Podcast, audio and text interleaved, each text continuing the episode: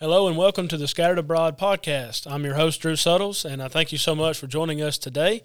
With me today is Lima, Joshua Cantrell, and Daniel Webster. We like to call him D-Web. We're excited about sitting here and talking about the Bible. Thank you so much for being with us on this third episode of our new season of the Scattered Abroad Podcast. Our theme for this year is Scattering the Seed, and we encourage you to go back and listen to episodes 1 and 2. If you have the opportunity to do so. In fact, we kind of want to build off of our last episode. We discussed scattering the seed with family. And in this episode, we'll discuss scattering the seed with our friends. Before we get into that discussion, I do want to remind you that you can find us on social media. You can find us on our Facebook page. You can find us on Instagram. Also, we encourage you to email us at the scatteredabroadnetwork@gmail.com. And also check out our website, scatteredabroad.org. If you have any concerns, comments, questions, you can contact us there. You can also find our podcasts that come out. We have new biblical content every day of the week, and we hope and pray that this will be beneficial for you and that we can glorify God through this effort. With that being said, again, we thank you for being with us, and we look forward to this study today, Scattering the Seed with Our Friends. Guys, we've established so far in this season that the seed is the Word of God. We go back to Jesus, one of the few parables that he breaks down and explains. We know parables to reveal truth, but also to conceal truth. If you didn't want to know it, keep going on your way. But if you did, Jesus will take the time to proclaim it. And that's a very simple parable, but how powerful is it that he says the seed is the Word of God? That's a simple statement, but extremely powerful. We've discussed so far, and we've established the power's not in the messenger, but in the message. And so when we scatter the seed with our family members, it's all about pointing them to the Bible. And the same is true with our friends. But the fact of the matter is we have friends in our sphere of influence who are not Christians. So what challenges arise when we try to teach and preach the gospel to friends who are not Christians? I think for me, there's a comfort level that I have noticed with a lot of people, even myself.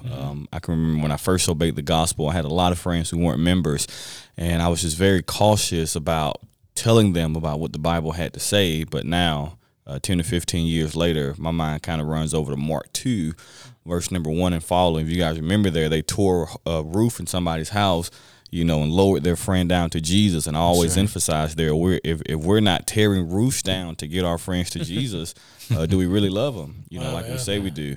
And it takes us getting out of our comfort zone for sure. And I think a lot of times people think being a Christian, oh, I'm just going to kind of go in my little shell, but that's the exact opposite of what it is to be a Christian. Sure. And we have a lot of friends who aren't members, and the thing we should be willing to do is get out of our comfort zone, because we want them to go to heaven. We want them to be saved. We want to do everything we can possible to make that happen. Absolutely. Well, what are some ways that we can get out of our comfort zone? What things can we bring up to our friends that maybe kind of help us get that conversation started? Well, one of the things you got to remember, what made you friends in the first place? So usually you're friends because you grew up together, or you are on the same sports team, you're fans of the same team, and you got to find that common ground and reconnect through that. Of course, not something sinful, but, you know, you got to find common ground. All right. Like cheering for the Auburn Tigers and that kind of, you know, sinful.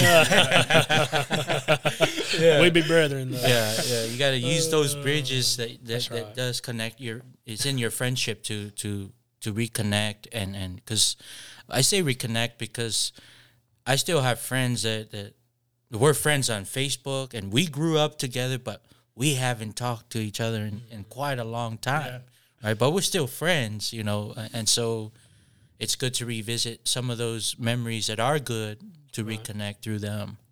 Well, I think that's the key is establishing that common ground, that common interest, and it may start off with a conversation about sports, right? It may start off with that, or you go back to a time that you remember and you can laugh about it and enjoy it. But then at some point you bring up Christianity. You bring up the Lord's church. That can be very difficult, especially if that friend remembers you before you became a Christian. I know personally that's happened to me. Right. A lot of my really good friends are like, "You're a preacher now? Huh? What are you trying to talk to me about?" And that can be difficult to overcome. So we have friends in our friendship circles, our sphere of influence, who are not Christians, but I think if we can apply these things, it can help us to open up that door. Well, here's another question to think about. We can spend some time on this one. I think the answer is pretty straightforward, but maybe we can explain a little bit. Will our friends always agree with us when it comes to the Bible? Yes. No. Yeah, no problem, right? Always agree. Yeah. Here's the thing to think about with that. The Bible is always going to be right. Right. Yeah. And the standard of truth is not going to change regardless of how I feel about it, how I view it, my emotions, what somebody says about it. The truth of God's Word is going to be there, and that's a great comfort for us as Christians. So we've established they're not always going to agree with us when it comes to the Bible, but maybe let's talk about for a little bit, maybe the truth of God's Word is not going to change, but then how we need to always go back to this when we talk to our friends. That's right. I think we have to meet people where they are. Yeah, I know very often, I'm sure you guys know it as well, sometimes having Bible studies with certain individuals, certain friends or family members, we'll ask them a question about their religious affiliation or, you know, how familiar they are with the Bible. And for the most part, most people believe in the Bible. Most people believe that there is a God and the Word of God is His Word to us. Especially in the South, kind of where for sure. Us three are. Yeah, right. And so one of the advantages of that is taking the Word of God, having a meal or whatever it is with the person and kind of just meeting them where they are. Because there have been many of times where I have had a meal with somebody and the meal is really just a means to an end. You know, the meal or, you know, whatever it is we're doing, playing golf or hanging out, that's really just a means to having a conversation going about the Bible. And something I like to do is just kind of ask them like, hey, you know, what do you think about a certain passage of Scripture? And they'll tell me what they think. And then before you know it, we're having a whole discussion about the Bible and about certain truths. I know a big one today is instrumental music, you know, or the one church or certain things like that. And so for me, I know we're not going to agree on what the Bible has to say because we look at it from two different perspectives, but it lays the groundwork for a conversation to get going. Absolutely right. Good points. That's right. Lema, I know we talked about this earlier before we started recording this, but you were in the service for a while and, you know, playing – I played college ball, and I know some of us have some different you know, friends that we had, but maybe we're at a different stage in life now than we were. So maybe talk about some of the challenges that you faced and what are some ways that you can, I don't know, maybe show them, hey, listen, this is the path I'm on now, and I'd love to stay friends, but please understand that now I've changed. I'm different. Yeah, I became a Christian while I was in the military, so I had to make that adjustment. Oh, yeah.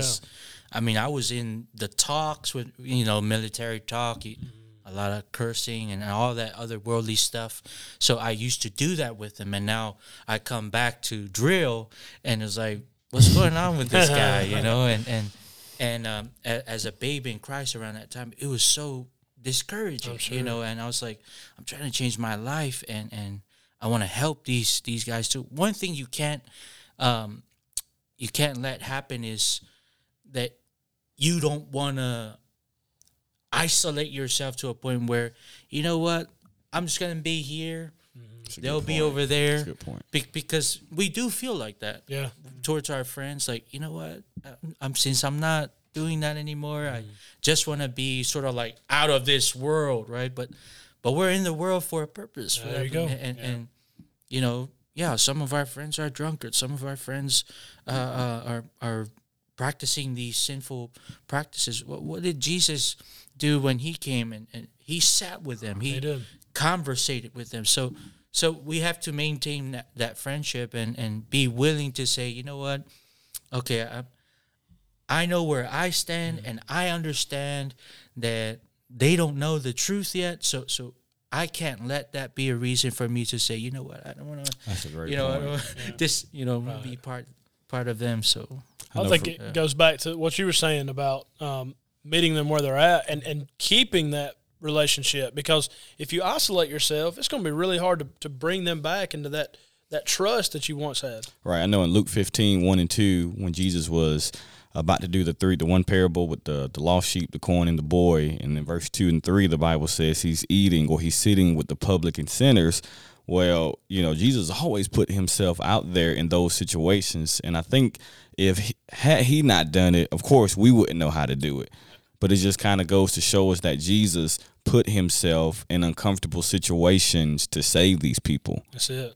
So, man, it becomes uncomfortable with friends. Yeah. Mm-hmm. Well, man, right there in that text, you know, you have the scribes and Pharisees complaining because he did that. And I think that's a message for us to be careful as in some ways religious leaders, you know, in our job, we're all paid ministers. Right. We have to be careful not to slip into that Pharisaical mindset where we look down on people because of their associations.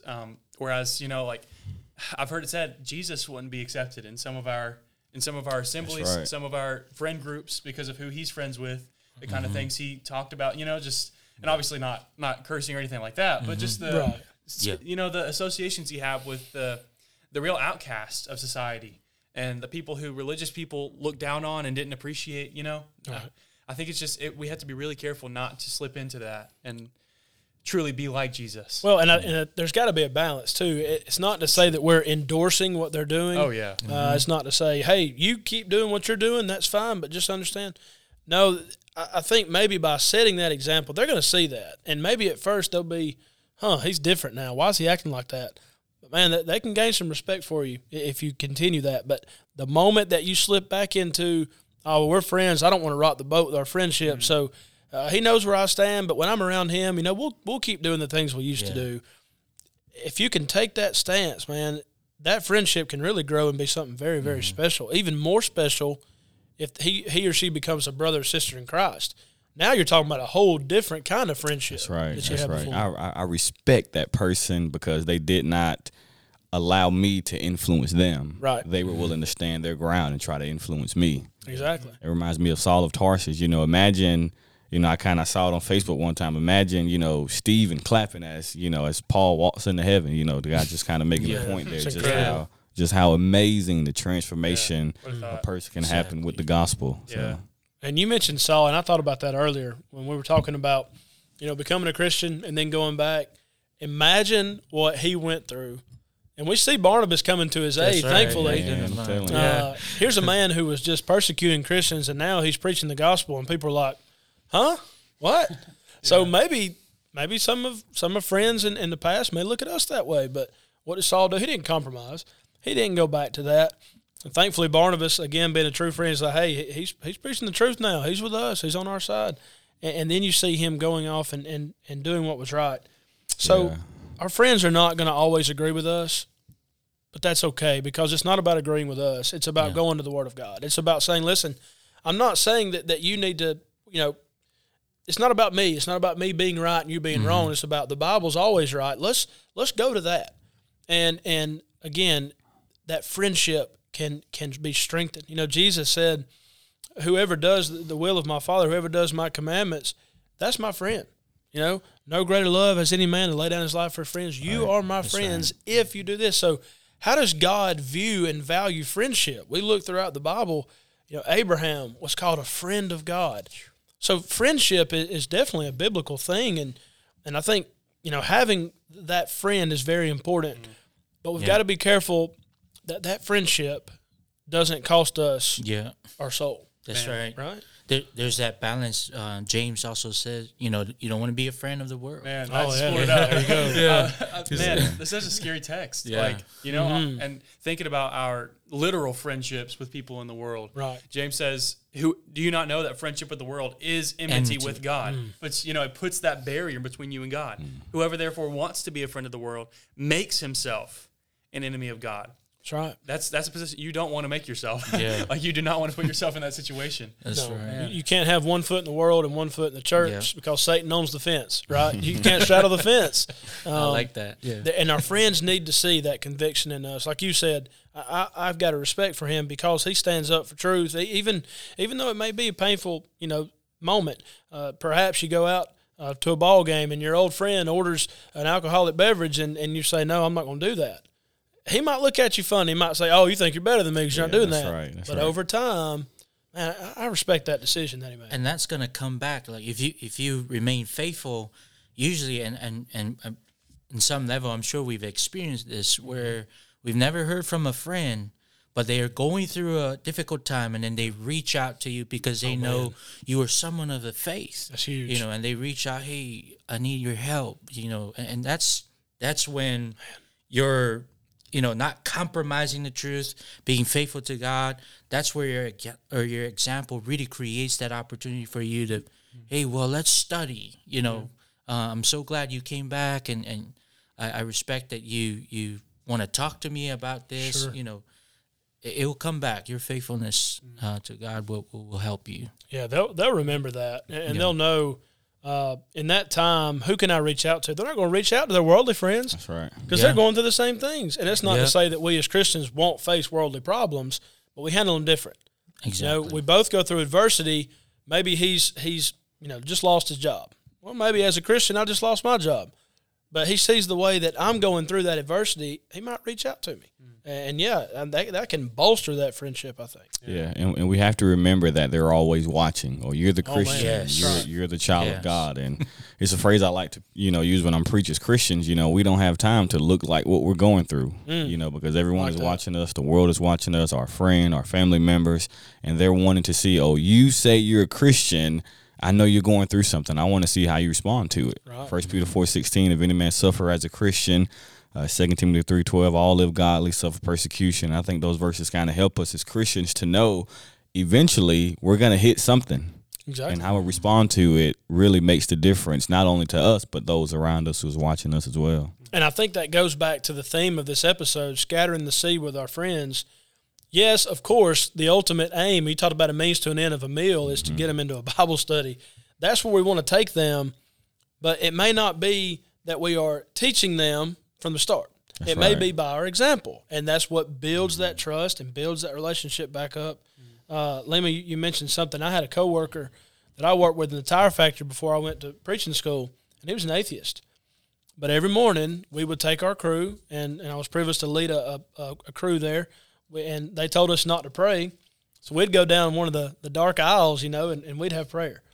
And it was amazing. At first, he wouldn't come. And then when something happened, he would come.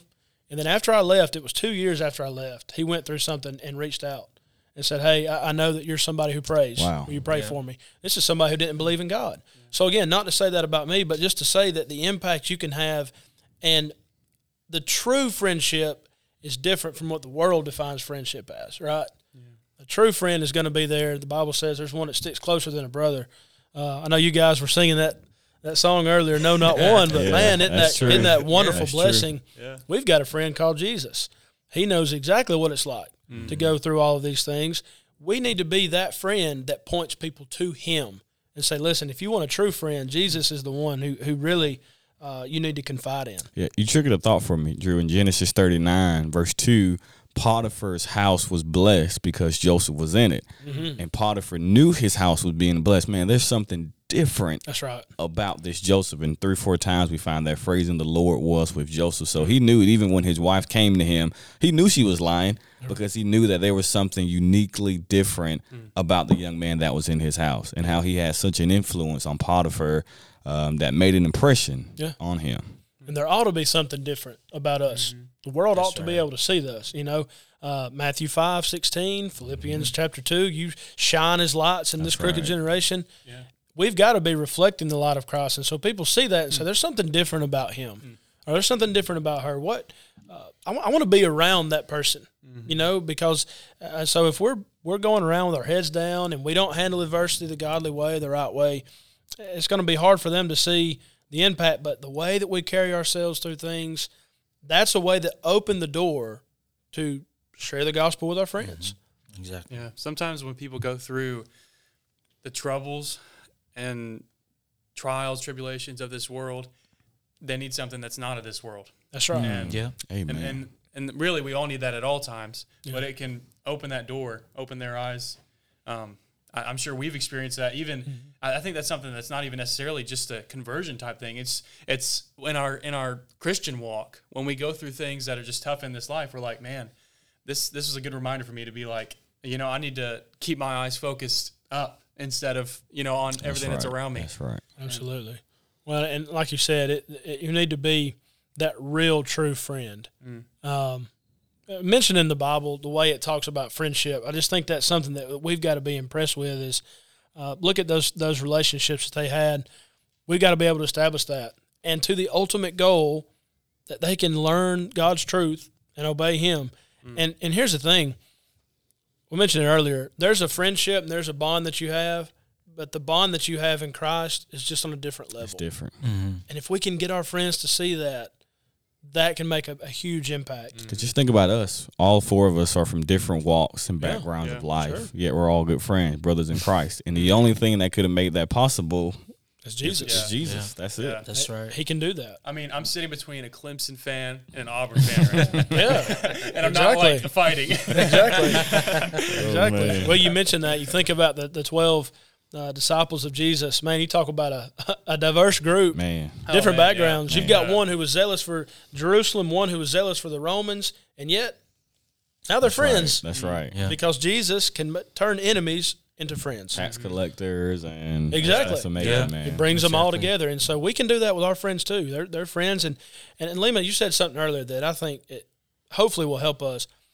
Meet them where they're at, right? Don't separate yourself.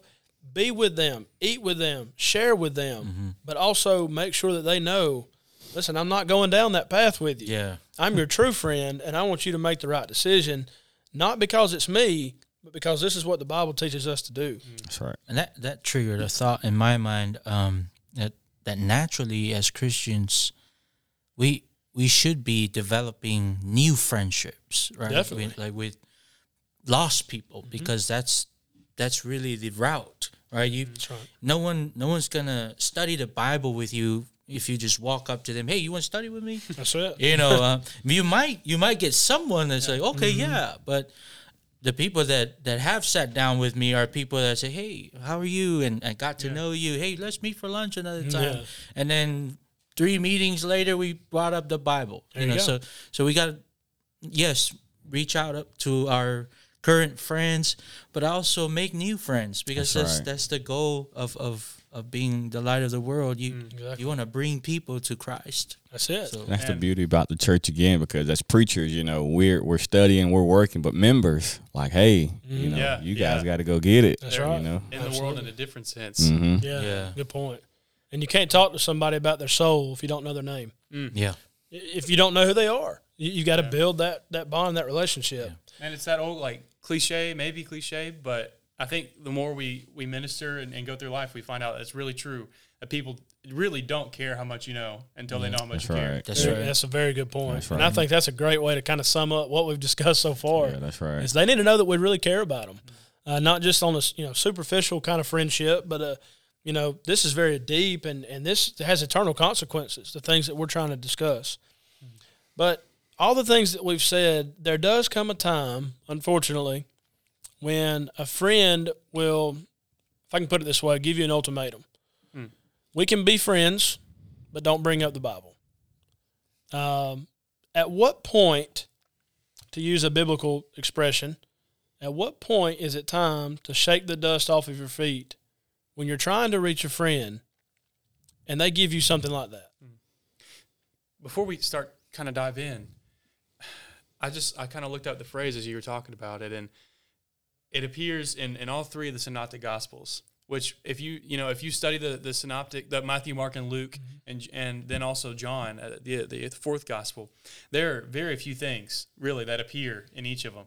And to me, I mean, that's just so interesting that it kind of underscores the importance of this concept. Sure. And it's one that I don't think we really talk about very much, because it's not easy to talk about. Yeah, that's right. But it's something that mattered to Jesus, mattered to his apostles. So, and it's hard to give up or to move on, if you will, from someone that you truly love. You know, because that's true friendship. It's hard to move. Say, you know what, I got to move on. Right.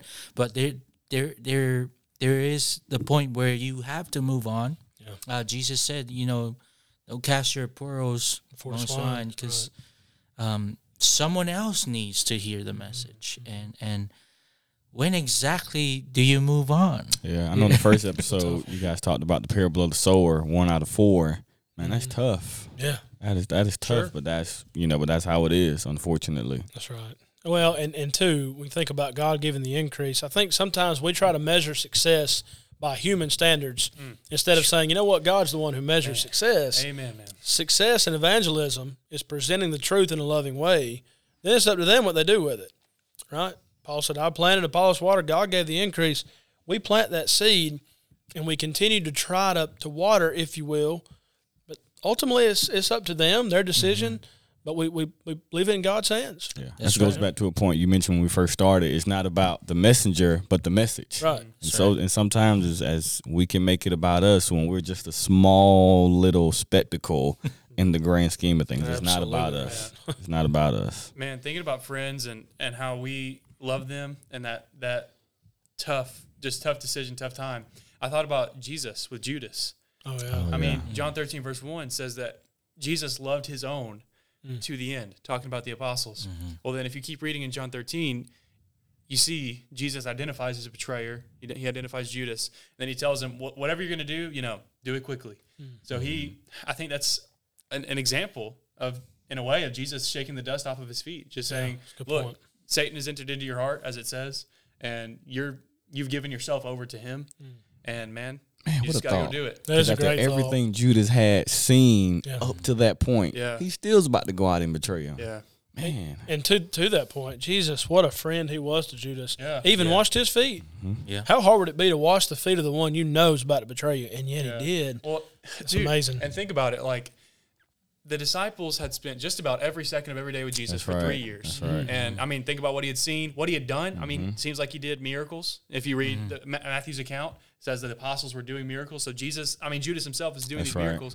But then, if you read this account in John 13, the apostles, the other disciples, had no idea who the betrayer was. Yeah, right. Even after all of that time, even after Jesus saying, one of you is going to betray me, they're all saying, is it I? And then even when Jesus says, it's the one who's dipping the sop or whatever he said in the dish or whatever, they still, have no idea. Even when he says, whatever you do, go, just get it over with. They think he's going to buy stuff for the poor, that kind of thing. So, man, what a friend. Right. He loved him so much and treated him so well. Yeah. The other disciples didn't even know that was going to be Judas. That's amazing to think about. And it impacted Judas because after he betrayed Jesus, he realized what happened. Oh, yeah.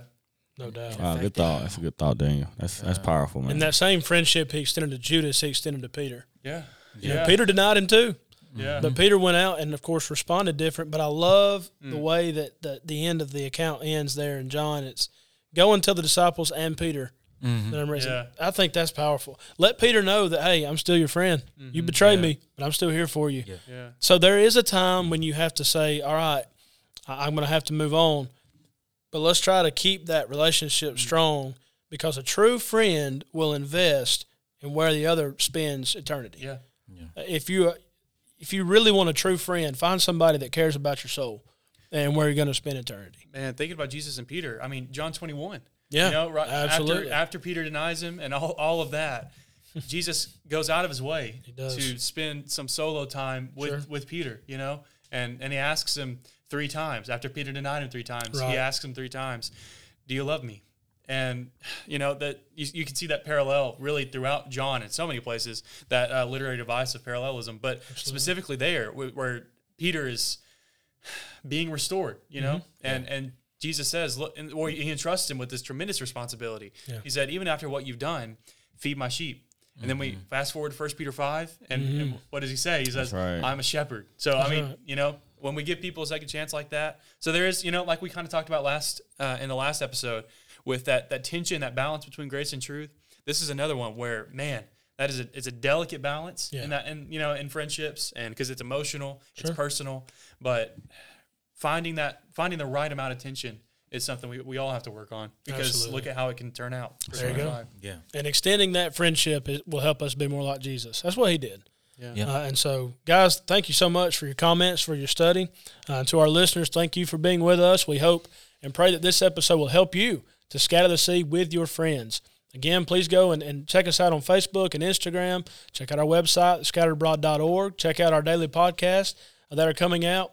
And again, we thank you so much for tuning in today, and we hope that you'll be back with us next time. May God bless you. What's up, guys? It's Caleb and Michael over here from the Scattered Abroad Network, and we just wanted to say thanks so much for listening to this episode. Yeah, we're so thankful to the East Hill Church of Christ for overseeing this network, and we're grateful to God for this opportunity.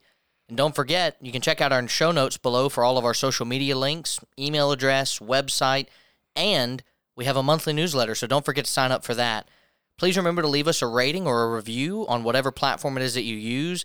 And please continue to keep our network in your prayers. As always, thank you again so much for listening. Be ready tomorrow. We have brand new content coming out here on the SAN. Thanks so much, and God bless.